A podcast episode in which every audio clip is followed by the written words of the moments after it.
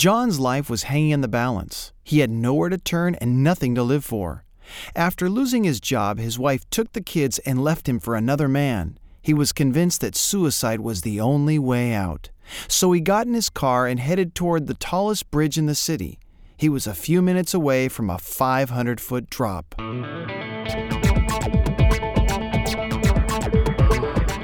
This is Power to Change with Jason Frenn. Jason is an international conference speaker and author who has spoken to millions of people around the world and has something life changing to share with us today. As John drove down the road, his mind was racing. All he could think about was ending it all. He thought to himself, if I could just make it to the bridge, I'll be able to silence the pain from my past. All of a sudden, something captured his attention. Two huge tents with a large sign that read, There is hope in Christ, made him stop and think. So John pulled over to the side of the road and muttered the words, God, I'm not sure what this is all about, but I'll be willing to give you a chance.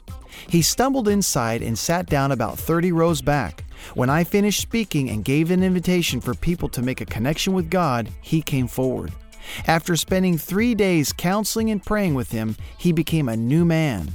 Since that time, he's never had another suicidal thought.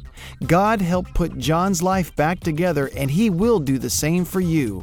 When you feel that you have no solutions left, remember the sign there is hope in Christ. This is Jason Frenn reminding you that a relationship with God will give you the power to change your life for the better. If you desire to obtain a copy of this program or simply would like more information, please visit our website at www.frenn.org. This has been Power to Change with Jason Frenn.